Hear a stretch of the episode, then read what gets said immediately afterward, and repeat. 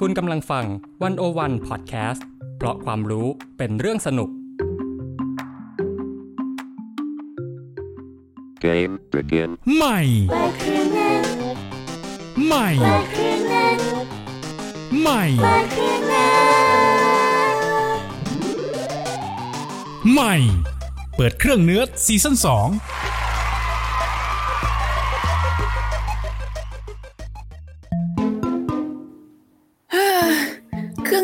องเนิร์ดตอนหน้าทำเรื่องอะไรดีอะ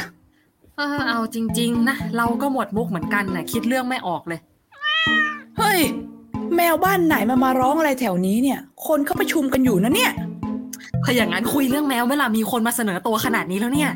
เฮ้ย ถามจริง เอาแมวมาคุยเหรอ แมวมันเจ๋งพอที่จะเป็นเรื่องเนิร์ดเลยเหรอวะ วันนี้พูดอะไรไม่เข้าใจนะเนี่ย จีนแปลดิ ได้ข่าวว่าที่บ้านเลี้ยงแมวไม่ใช่เหรอ ว่ากันตรงๆ เราก็ไม่เข้าใจอะแต่ว่าที่จะเอาแมวมาเปิดเรื่องเนิร์ดเนี่ย แมวมันไม่ได้เจ๋ง แต่ว่ามันแปลก มันแปลก มันแปลกยังไง อยากรู้เหรอ ถ้าอยากรู้อย่างนั้นแล้วก็เราก็ต้องเปิดเรื่องแมว เปิดเรื่องเนิร์ดไม่ใช่เรื่องแมว และเรื่องเนิร์ดของเราในวันนี้ก็คือ นี่ยังอยู่อีกเหรอเนี่ย คุยแบบนี้คนฟังเขาไม่เข้าใจ เปลี่ยนตัวเปลี่ยนตัวเปลี่ยนตัว อะอะอะในฐานะที่ว่าเราเป็นคนเลี้ยงแมวเนี่ยเดี๋ยวมาเล่าแทนแมวแล้วกันนะ ว่าทำไมแมวมันถึงแปลกทำไมเราถึงแบบไม่เข้าใจแมวเลย ดีเลยจีน บอกไว้ก่อนเลยนะว่า ตั้งแต่ชีวิตที่เกิดมาเนี่ยเจอแมวมาหลายตัวมากแต่แต่ละตัวเนี่ย เดาใจไม่ได้เลย ต่างจากหมาเนี่ย พอเห็นหน้าซื่อๆมันก็ขอแค่แค่แค่เราลูบหัว แล้วแต่แมวเนี่ย เดินหนีบ้างละตบเราบ้างละบางทีก็มาไถขาอ้อนบ้างละคือมันแปลกอะ่ะ คือจริง ๆ มนุษย์ก็พยายาม จะถอดรหัสพฤติกรรมเหล่านั้นของแมวนั่นแหละ ว่าแบบไอ้ความเข้าใจยากของแมวเนี่ย มันพยายามจะบอกอะไรกับเรากันแน่อะไรเงี้ย คนก็พยายามจะวิจัยต่างๆ นานามากมายเลยนะ ทั้งแบบภาษากาย ทั้งพฤติกรรมต่างๆ ที่อาจจะทั้งสื่อสารกับคนหรือว่าอาจจะไม่ได้แบบทำไปเพื่อสื่อสารกับคนก็ได้อะไรเงี้ย แต่ว่าปรากฏว่าพอทำออกมาแล้วมันแบบมันแปลกในบ้าน หรือว่าอาจจะพยายามทำความเข้าใจความสัมพันธ์ระหว่างแมวกับคนด้วยว่าสรุปแล้วแมวคิดยังไง กับเรากันแน่เนี่ย แต่ว่า ก่อนอื่นเนี่ย คืออยากจะขออธิบายก่อนว่า ถ้าเราจะ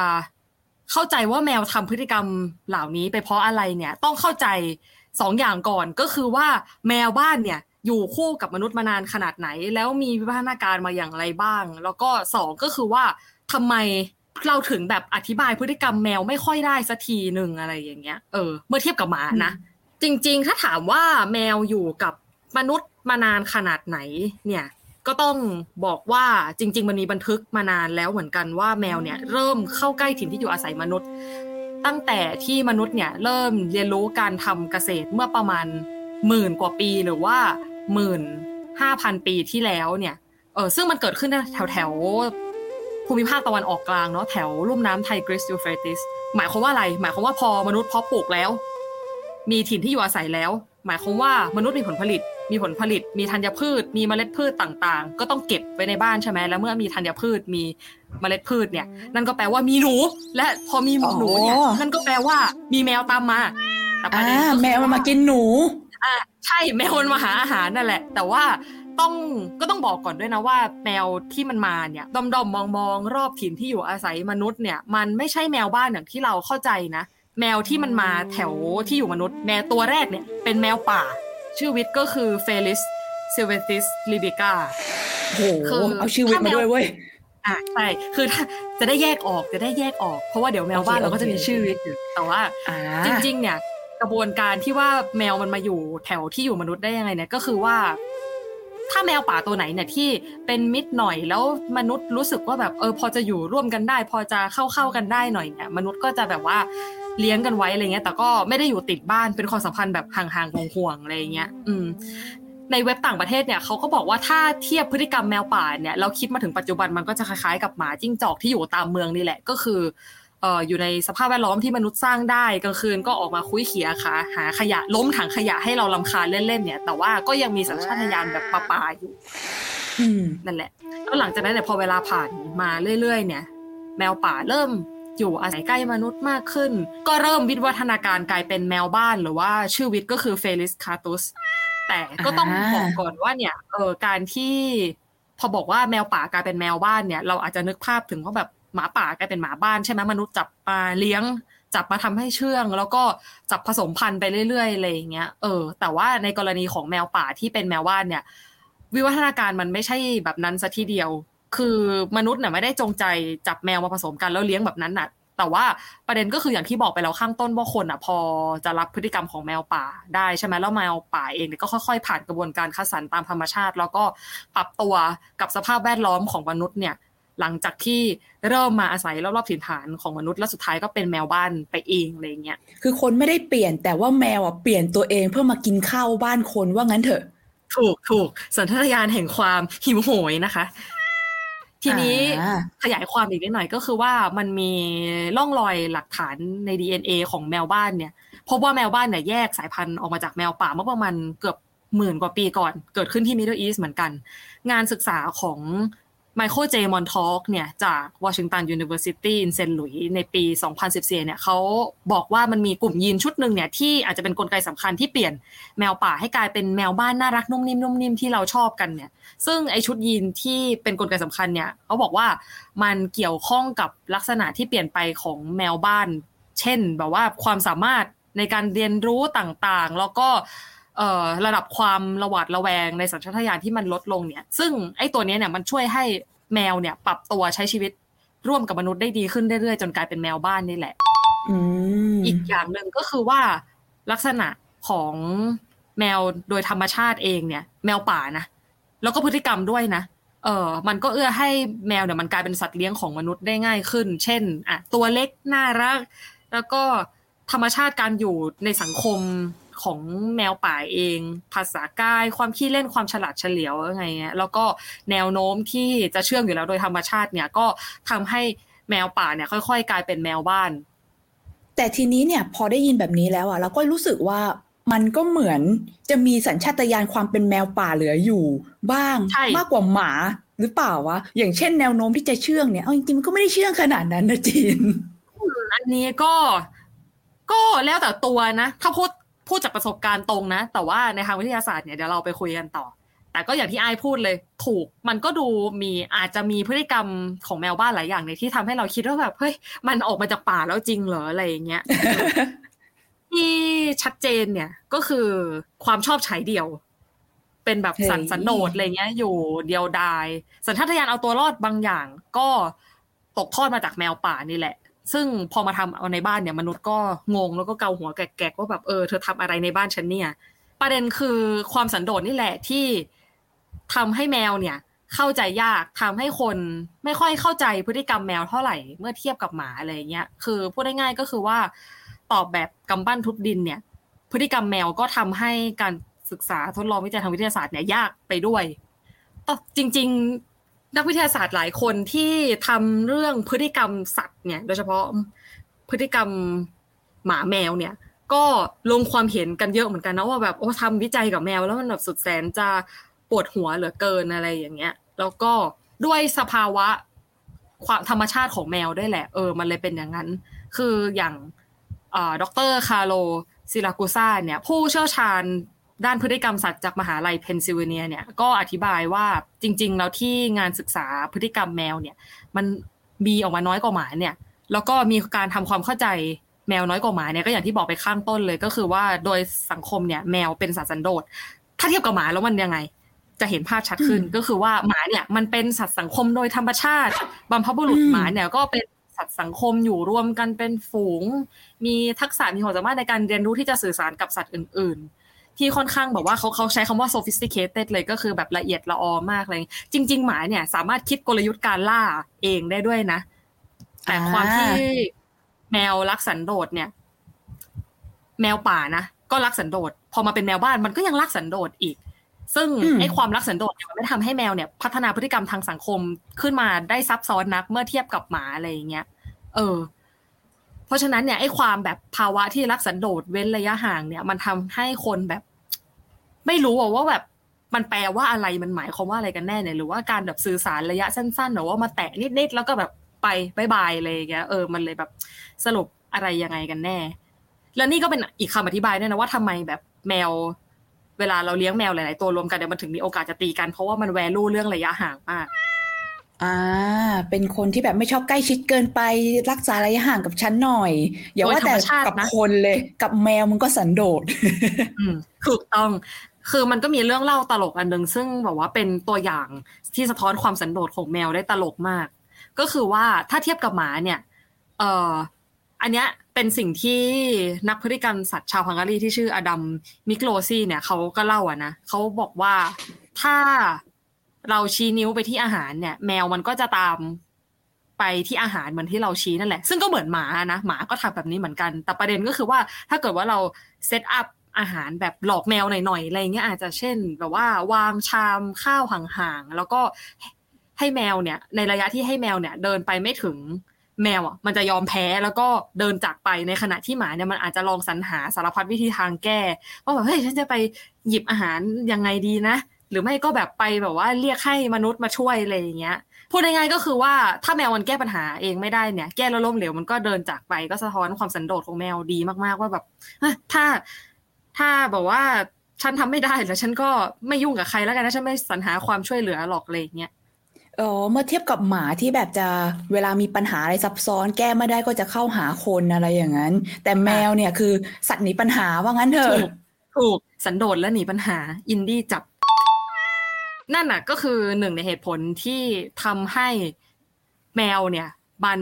วิจัยยากแล้วมันไม่ค่อยมีงานวิจัยเกี่ยวกับแมวออกมาใช่ไหมส่วนอีกเหตุผลหนึ่งเนี่ยก็คือว่าที่งานวิจัยที่เกี่ยวกับหมามันมีออกมามากกว่า เพราะว่าพฤติกรรมหมาที่แบบว่าดูจะสร้างปัญหาให้มนุษย์เนี่ย มันส่งผลกระทบต่อชุมชนหรือสังคมโดยรวมมากกว่าแมวอะไรอย่างเงี้ย มันก็เลยกลายเป็นว่าแบบมันต้องมีคำตอบอะไรบ้างล่ะ เพื่อที่จะมาจัดการกับ พฤติกรรมหมาที่มีปัญหาเราเนี้ยคือลองนึกดูว่าถ้าเกิดว่า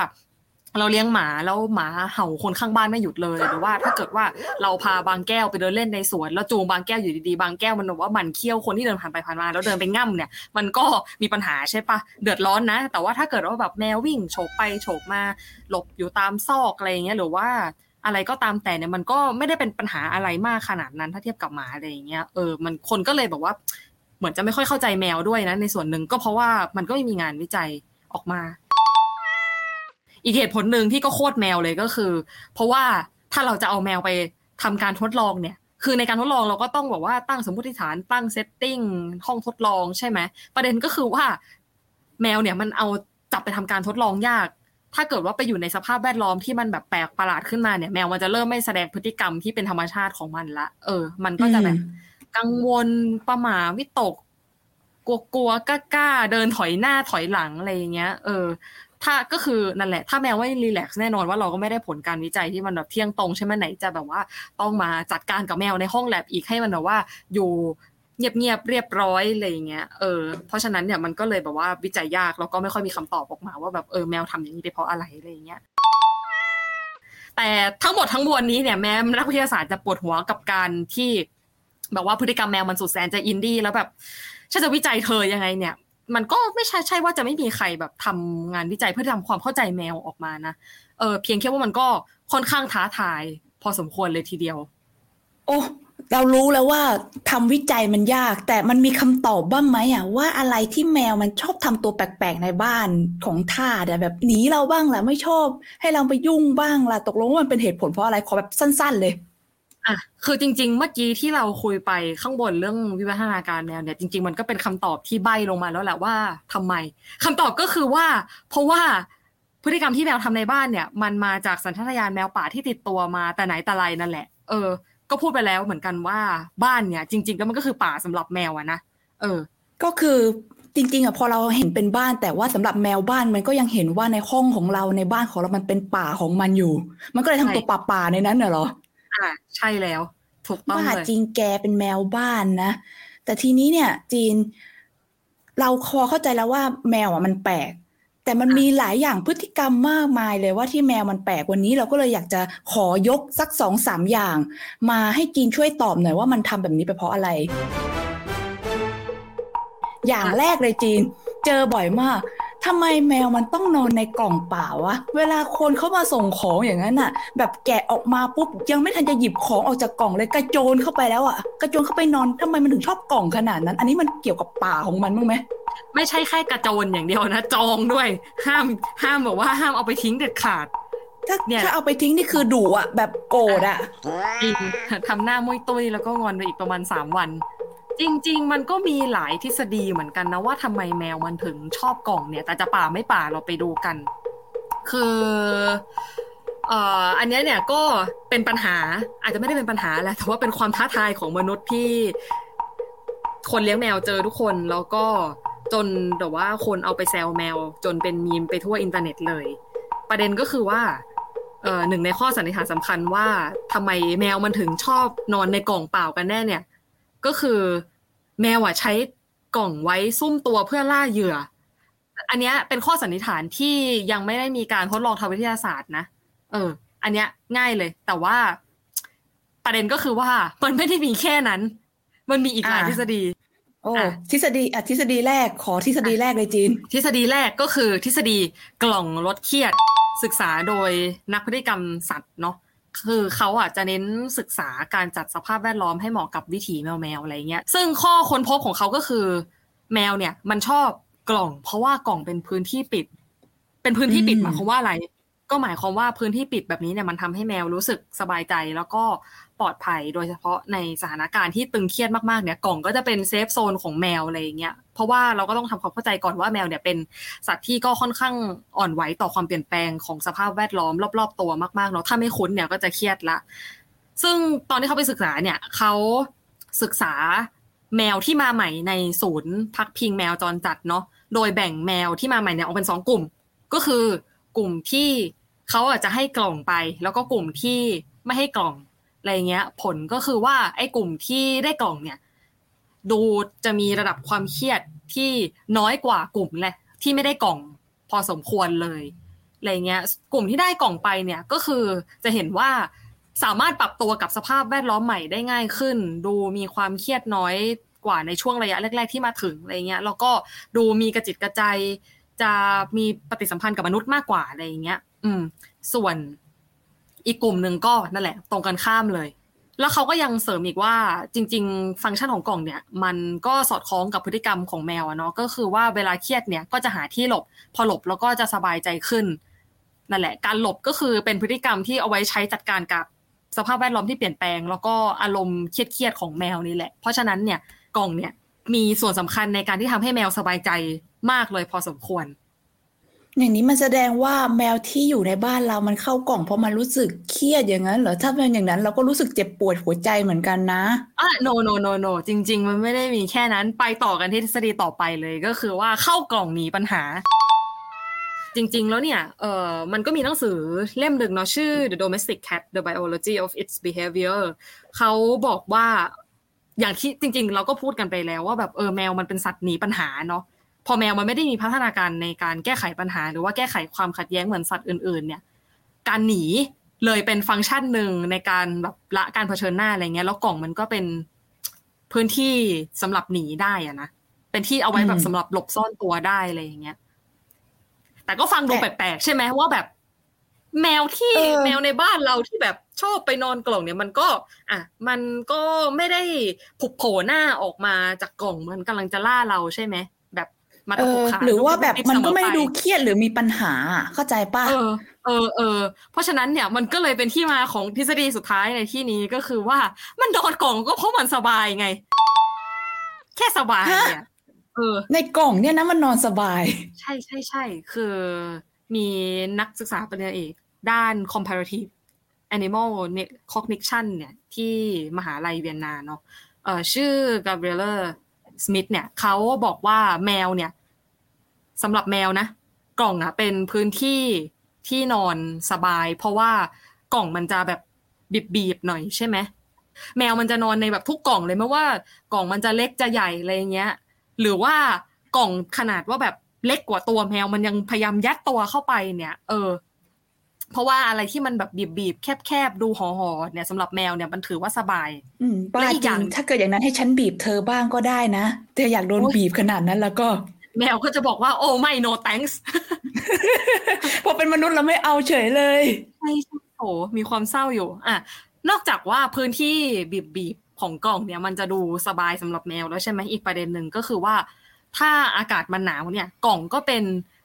ที่ที่แมวเข้าไปนอนแล้วจะอุ่นขึ้นเหมือนกันนะคือต้องบอกว่าอุณหภูมิที่แมวสามารถอยู่ได้สบายสบายเนี่ยมันจะอยู่ที่ประมาณสามสิบถึงสามสิบหกองศาบวกลบอะนะเอออือหือซึ่งแบบ อันนี้มันคืออุณหภูมิที่แมวจะรักษาสมดุลอุณหภูมิได้ดีที่สุดอะไรเงี้ยไม่ต้องมานั่งเสียพลังงานทำให้ตัวเองอุ่นขึ้น เออเพราะฉะนั้นเนี่ยกล่องก็เป็นพื้นที่หลบเหมือนกันในเงี้ยถ้านึกไม่ออกนอกจากกล่องเนี่ย คือแมวมันก็จะชอบทำให้ตัวเองอุ่นขึ้นเนาะเวลาหนาว เช่น เห็นแมวไปชอบนอนตากแดดอะไรเงี้ยไปนอนข้างกระจกอะไรเงี้ยหรือว่าบางทีก็ไปนอนใต้ท้องรถอะไรเงี้ยเออ มันก็จะช่วยให้แมวรู้สึกอุ่นขึ้น กล่องก็เหมือนกัน ทีนี้เนี่ยนอกจากกล่องแล้วอะมันยังมีพวกแบบที่นอนแปลกๆอะ อย่างเช่นแมวมันชอบกระโจนไปนอนหลังตู้เย็นหรือไปหาตามซอกตู้อะไรอย่างนั้นอะ อันเนี้ยมันสามารถใช้ทฤษฎีเดียวกันที่เขาพูดมาถึงเรื่องที่แมวนอนในกล่องเนี่ยมาอธิบายเรื่องนี้ได้ป่าวะจีน อืม ได้ไหมเหรอ ก็บางอันนะ ก็บางอัน คือแต่ว่าในภาพรวมเนี่ยไอ้พฤติกรรมที่ไอ้แล้ว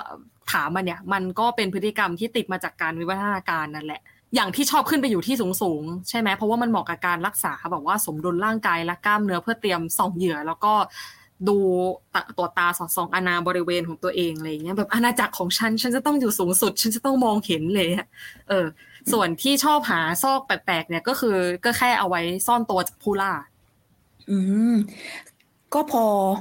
อธิบายได้คร่าวๆนะว่ามันเป็นสัญชาตญาณของสัตว์ป่าของแมวป่าอะไรอย่างนั้น แต่มีอันหนึงที่เรารู้สึกว่าไม่มีในป่าแน่นอนอืมมันชอบมานอนทับแล็ปท็อปมนุษย์เว้ย ในอืมป่ามันไม่มีคอมพิวเตอร์แล้ว เองไปเรียนรู้ที่จะนอนทับสิ่งนี้มาจากไหนอะฮะอืมมันก็มีหลายคำอธิบายอยู่เหมือนกันนะ เออคำอธิบายแรกเนี่ย ง่าย ๆ เลยก็คือว่า มันต้องการเรียกร้องความสนใจยังไงล่ะ อันเนี้ยแบบว่าไม่ป่าเลยสุดยอดจะเป็นแบบว่าความแบบว่า แมวยุคสมัยใหม่ แมวที่กลายเป็นสัตว์เลี้ยงมาแล้วอะไรอย่างเงี้ยอืมอ่าใช่ คือคำอธิบายเนี้ยเนี่ยเป็นของมาเรลินครีเกอร์ ที่ปรึกษาพฤติกรรมแมวอะนะ เออเขาก็อธิบายว่า ไอการที่แมวบอกว่ามาบอกว่านัวๆเนียๆข้างแล็ปท็อป หรือว่ามาแบบนอนทับคีย์บอร์ดอะไรเงี้ยก็ก็แค่เรียกร้องความสนใจเท่านั้นเอง แล้วก็ไอ้พวกของพวกเนี้ยมันเป็นของที่อยู่ใกล้เจ้าของอะเออพออยู่ใกล้ๆก็ซึ่งอยากจะได้รับความสนใจจากเธอบ้างอะเธอจะสนใจแต่แล็ปท็อปไม่ได้นะอะไรอย่างเงี้ย แล้วประเด็นก็คือว่ายิ่งคนไปรีบลูบๆจับตอนที่แบบแมวมานอนทับแล็ปท็อปเนี่ย มันก็กลายเป็นว่าเป็นการทำให้แมวยิ่งได้ใจอะว่าแบบ การมาป้วนเปี้ยนแถวเนี้ยหมายความว่า ฉันจะได้รับความสนใจจากเธอยังไงล่ะทาสเนี่ยอะไรอย่างเงี้ยเอ้เอยอนิสัยเสียอืมนั่นแหละ ระดับหนึ่งอะอีกสาเหตุหนึ่งก็คือก็เพราะโน้ตบุ๊กมันอุ่น ง่ายๆเลยเหตุผลเดียวกับกล่องเลยก็คือ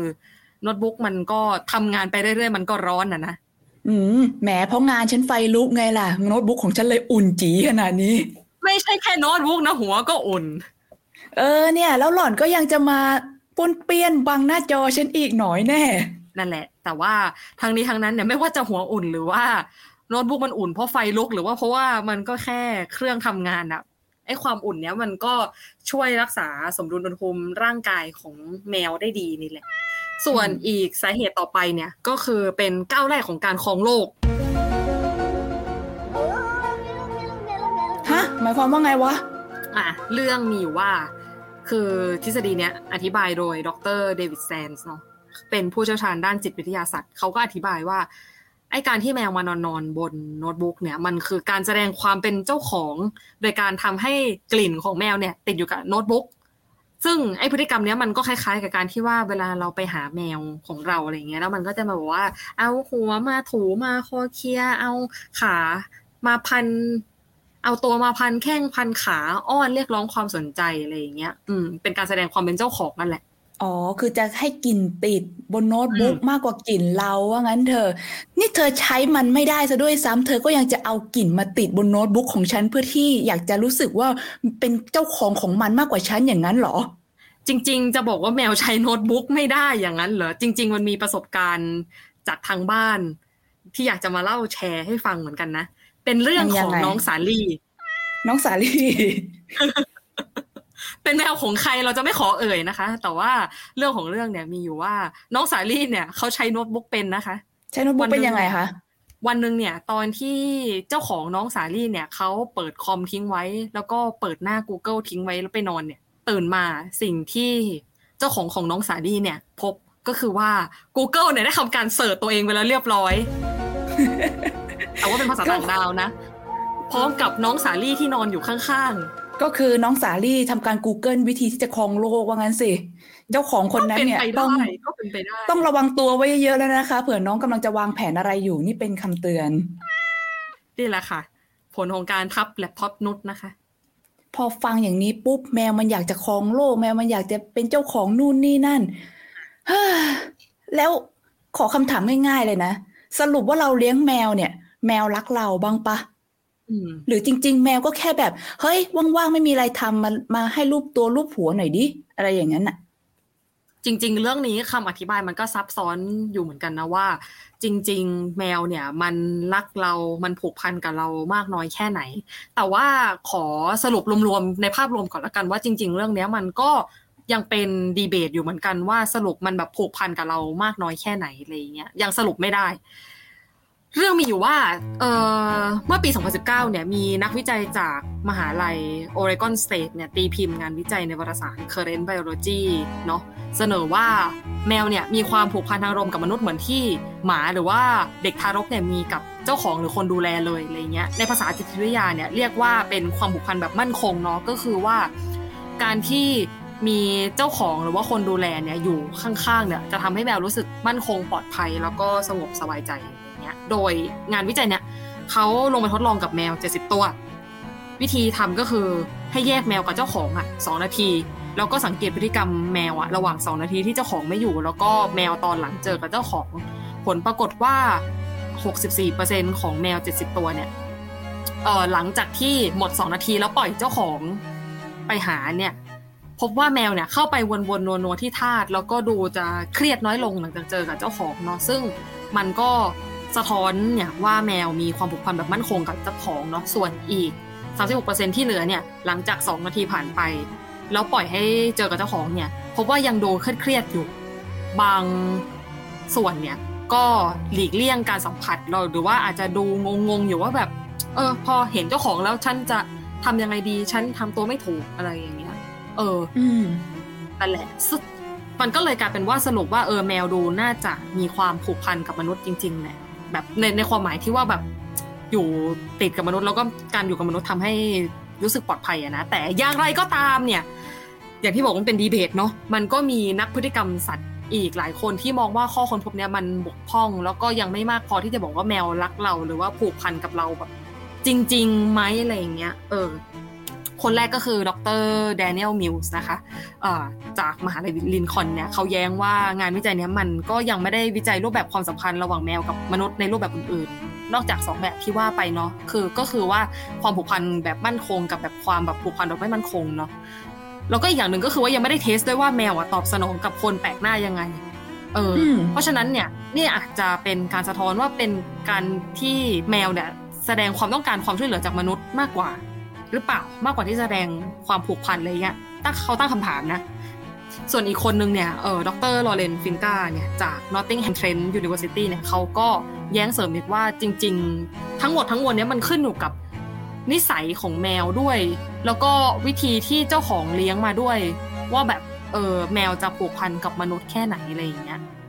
อืมอืมส่วน อีกคนหนึ่งคาร์โลซิรากุซ่าที่เราพูดถึงเขาไปแล้วเมื่อก่อนนั่นเนี่ยเขาก็มองว่าไอ้ความเครียดในช่วงสองนาทีที่เจ้าของไม่อยู่เนี่ยมันอาจจะมีโอกาสมาจากความไม่คุ้นชินต่อสภาพแวดล้อมด้วย ก็ได้อะไรเงี้ยเออนั่นแหละ แล้วก็จริง ๆ เนี่ยซิรากุซ่าเนี่ยเขาก็พูดหนึ่งสิ่งที่น่าสนใจไว้เหมือนกัน ก็คือว่าจริงๆอะคนอะชอบเข้าใจแมวผิดเนาะ คือเราก็ต้องเข้าใจนะว่าแมวแบบมันนุ่มนิ่มน่าจับน่าทัชอะไรเงี้ย แต่ว่ามันก็ไม่ใช่ทุกตัวเนาะที่แมวจะแบบชอบจับชอบทัชอะไรเงี้ย คือบางตัวก็ชอบ บางตัวอาจจะแบบเข้ามาน้วยเข้ามานอนทับเลยก็ได้แต่บางตัวก็แบบเออซีกันแหละฉันอยู่ข้างๆเธอได้นะ แต่ว่าแบบอย่ามาจับมากจับนิดนิดพอ แต่ว่าฉันพอใจที่อยู่ใกล้ๆเธอมากกว่าอะไรเงี้ย ซึ่งประเด็นตรงนี้มันก็เลยสะท้อนไงว่าแบบเออ มันก็มีความคลุมเครือเหมือนกันนะว่าแบบ เออ ถ้าเกิดว่าจะใช้ปฏิกิริยาแมวที่แบบมีต่อ เจ้าของแบบนั้นไปเลยในการสรุปว่าแมวผูกพันกับคนมันก็ยากอะไรเงี้ยเพราะซีรากูซ่าก็มักจะเน้นอยู่เสมอว่าแบบเออแมวเป็นสัตว์ที่ต้องการระยะห่างอะหมายถึงว่าโดยทั่วไปแบบเออต้องมีการเว้นระยะห่างบ้างอะไรเงี้ยแล้วเป็นสิ่งที่แบบอยู่กับธรรมชาติของแมวอยู่แล้วอะไรเงี้ยเออ อืมพอตั้งคำถามว่าสรุปแมวรักคนจริงไหมเนี่ยทำการวิจัยครั้งหนึ่งก็มีนักวิทยาศาสตร์ออกมาโต้แย้งเยอะแยะดีเบตกันเต็มไปหมดเลยนะจีนเนาะอืมใช่ปวดหัวอยู่ แต่ว่า คือต่อให้ไม่มีข้อสรุปทางวิทยาศาสตร์นะ แต่ว่าอยากจะพูดจากประสบการณ์ส่วนตัวเนี่ย จริง ๆ ค่อนข้างเห็นด้วยกับลอเรนฟินก้านะ ว่าแบบเออก็ขึ้นอยู่กับนิสัยแมวแล้วก็วิธีเลี้ยงมาเนาะเออ ทีนี้เนี่ยอยากได้ shortcut อะต่อให้เรารู้ว่า ส่วนใหญ่มันก็ขึ้นอยู่กับนิสัยของแมวแต่ละตัวแหละว่าชอบไม่ชอบจะชอบคนจะอยู่ชอบน้อยชอบอะไร แต่แบบ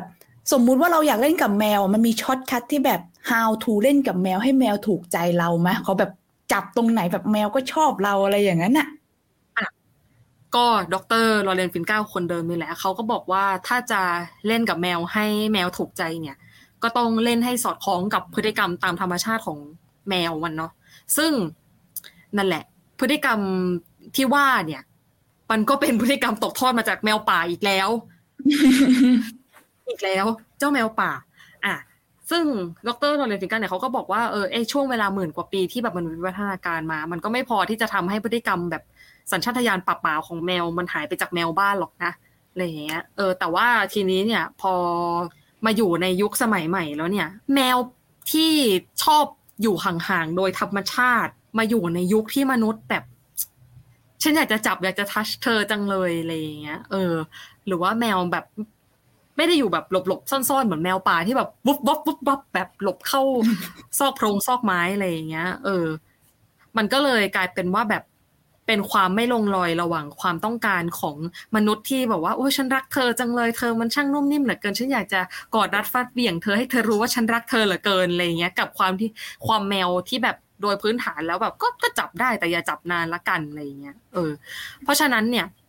ถ้าเราจะป้องกันไม่ให้เล่นกับแมวแล้วแมวแบบ เล่นเล่นหลุดแล้วแบบแง่วง่ำเราเนี่ยอืมคำตอบก็อยู่ที่นั่นแหละว่าแบบเออต้องเข้าใจพฤติกรรมว่าแบบ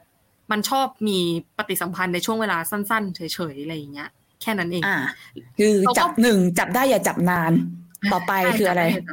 แล้วก็ต้องเข้าใจด้วยนะว่า เออถ้าเกิดแมวไม่ได้มาหาเองก่อนน่ะเราก็จะยิ่งมีโอกาสที่แบบได้จับมันนานๆน่ะน้อยมาก แต่ถ้ามันเข้ามาหา เองก่อนนะก็อาจจะจับได้มากขึ้นอะไรอย่างเงี้ย เออ ประเด็นก็คือคำถามของอ้ายใช่ไหมจับยังไงให้ถูกใจ ใช่อ้ายพูดไปละหนึ่งไม่ควรจับนานสองก็คือว่าต้องจับในส่วนที่แมวชอบแล้วมักจะอนุญาตให้คนจับได้เสมออะไรอย่างเงี้ยไม่ว่าจะสนิทไม่สนิทก็ตาม เช่น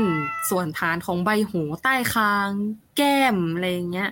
เอออมแต่ไอ้ส่วนที่แบบ ค่อนข้างเป็นเลดแฟกสำหรับแมวนะถ้าไม่ซีกันจริง ๆอะก็คืออย่าจับท้องอย่าจับหลังหรือ อย่าจับที่โคนหาง แต่อันนี้สำหรับเราเราก็รู้สึกว่าแบบอืมเราก็จับโคนหางหรือหลังแมวบ้างนะ ก็ไม่นั่นเป็นไรสิบางทีเราก็แบบตบตูดแมวส่วนใหญ่แมวก็ชอบนะ แต่เอาเป็นว่านั่นน่ะสิก็ไม่ใช่แมวทุกตัวละมั้งเจาะแมวจรจัดเราก็คงจะไม่สามารถตบตูดกันได้ง่ายอ่าจริงถ้านึกว่าแบบเออเวลาเจอแมวจรจัดแล้วเราจะจับที่ไหนก่อนเซฟสุดก็หัวแหละ แล้วก็จับแล้วมันเบาๆด้วยใช้มีใช้แค่นิ้วชี้จับๆแล้วมันมีสัญญาณไหมว่า เอ้ยเกาตรงเนี้ย มันดีแบบสัญญาณของน้องเหมียวอารมณ์ดีกับน้องเหมียวอารมณ์ไม่ดีอะอืม นั่นแหละ อันเนี้ย ต้องเป็นสิ่งที่ต้องสังเกตตลอดเลยเวลาจับเนาะสัญญาณที่บอกว่า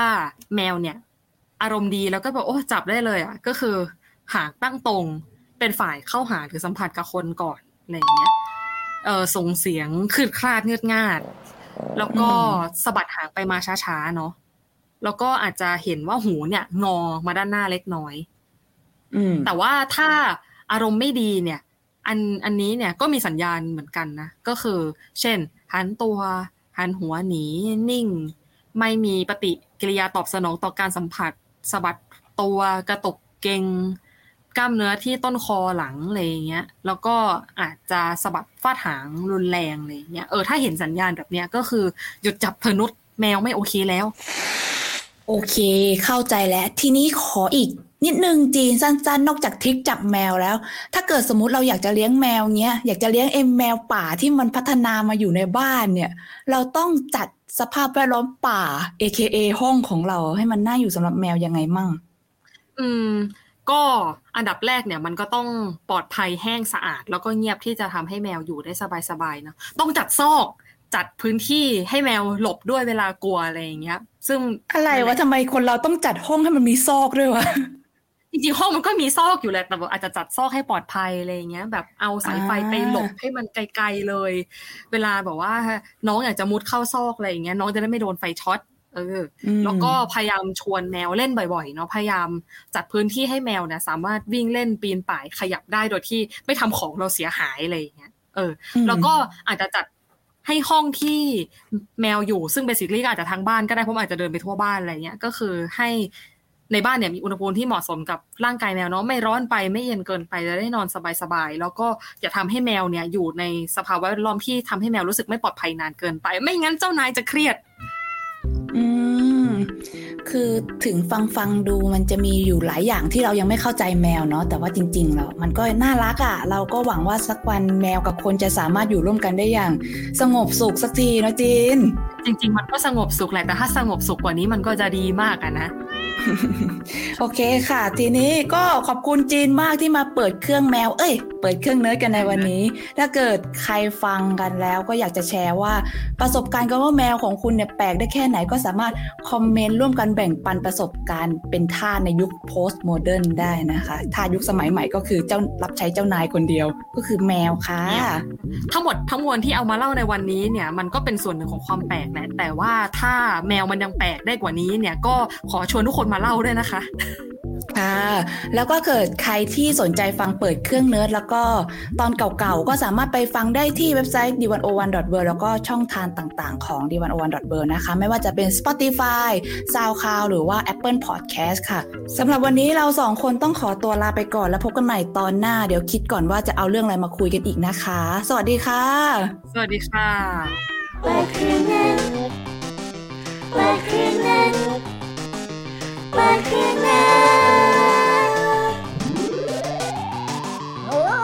วเร็วเร็วแปลว่า ฉันจะครองโลก